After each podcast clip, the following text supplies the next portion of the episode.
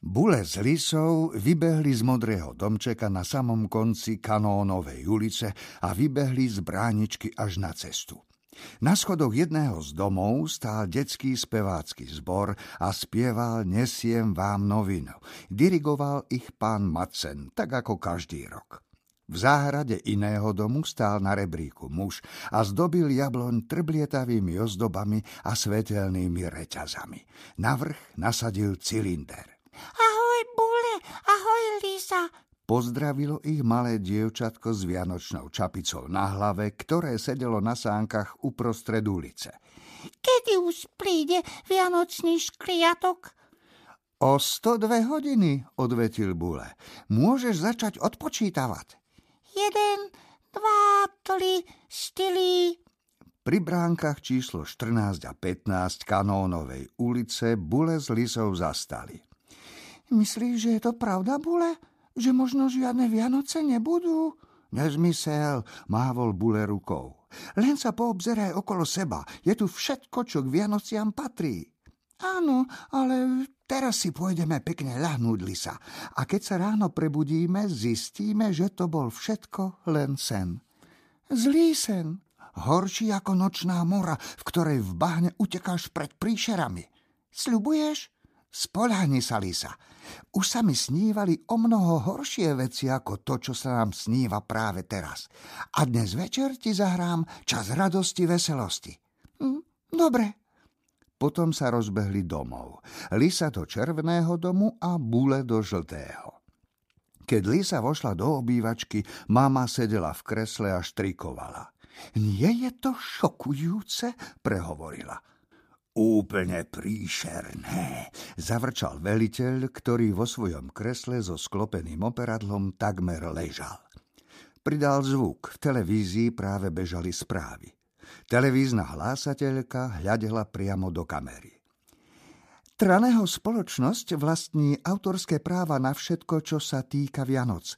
E to znamená, že odteraz nikto nesmie oslavovať Vianoce bez povolenia pána Traného. Je prísne zakázané spievať koledy, jesť vianočné jedlá, chodiť koledovať, mať vianočné posedenia, slúžiť vianočné omše a prijať si navzájom veselé Vianoce bez schválenia pána Traného. Vo svojej tlačovej správe pán Trane uvádza, že toto povolenie udelí len registrovaným členom Vianočného klubu. Členom sa človek stane, iba ak do štedrého dňa nakúpi v niektorom straného obchodov darčeky za minimálne 10 tisíc. Toto oznámil pán Trane dnes večer na tlačovej konferencii. Uf, uf a ešte raz uf, Zavzdychala mama, keď televíznu obrazovku zaplnila tučná tvár ich bývalého suseda.